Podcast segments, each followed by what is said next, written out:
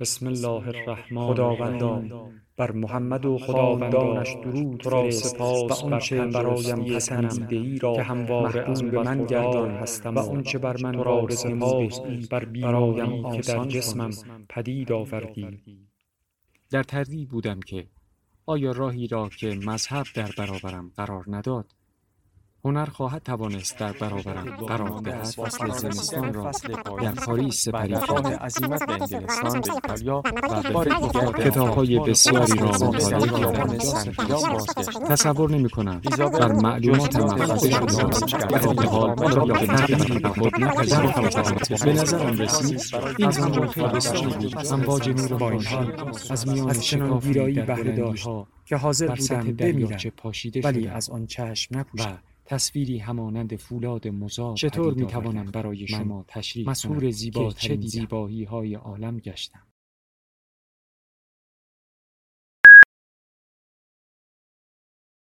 کتابشنو رسانه ای برای شنیدن کتاب.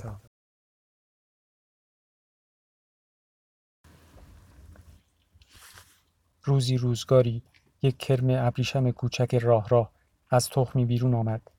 که مدتهای مدید خانهاش بود. او گفت سلام دنیا اینجا در آفتاب چقدر روشن است.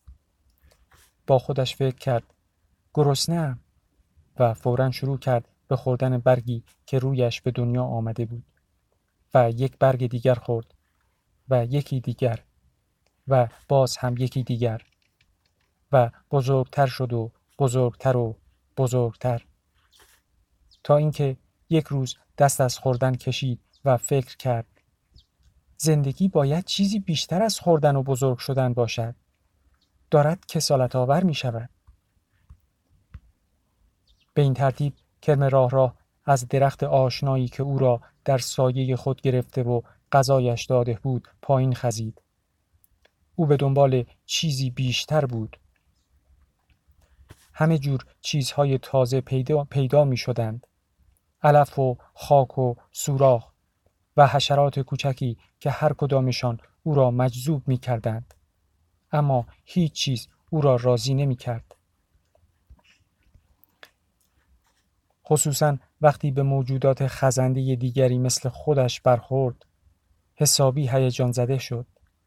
اما آنها هم مثل خود او در گذشته آنقدر سرگرم خوردن بودند که وقتی برای حرف زدن نداشتند. او آه کشید. آنها هم درباره زندگی چیزی بیشتر از خود من نمی‌دانند. آن وقت یک روز کرم راه را موجودات خزنده ای را دید که واقعا میخزیدند. او به دوروبر نگاه کرد که ببیند مقصدشان کجاست و ستون بزرگی را دید که روی هوا از زمین بلند شده است. وقتی به آنها پیوست فهمید آن ستون توده ای از کرمهای ابریشم بود که میلولیدند و همدیگر را حل می‌دادند. ستونی از کرمهای ابریشم. ظاهرا کرمهای ابریشم تقلا می کردند به آن بالا برسند. اما آن بالا توی ابرها گم شده بود و کرم راه را هیچ نمی‌دانست آن بالا چیست. او هیجان تازه ای احساس کرد. مثل شیره گیاهی که در بهار از گیاه بجوشد. شاید چیزی را که به دنبالش هستم پیدا کنم.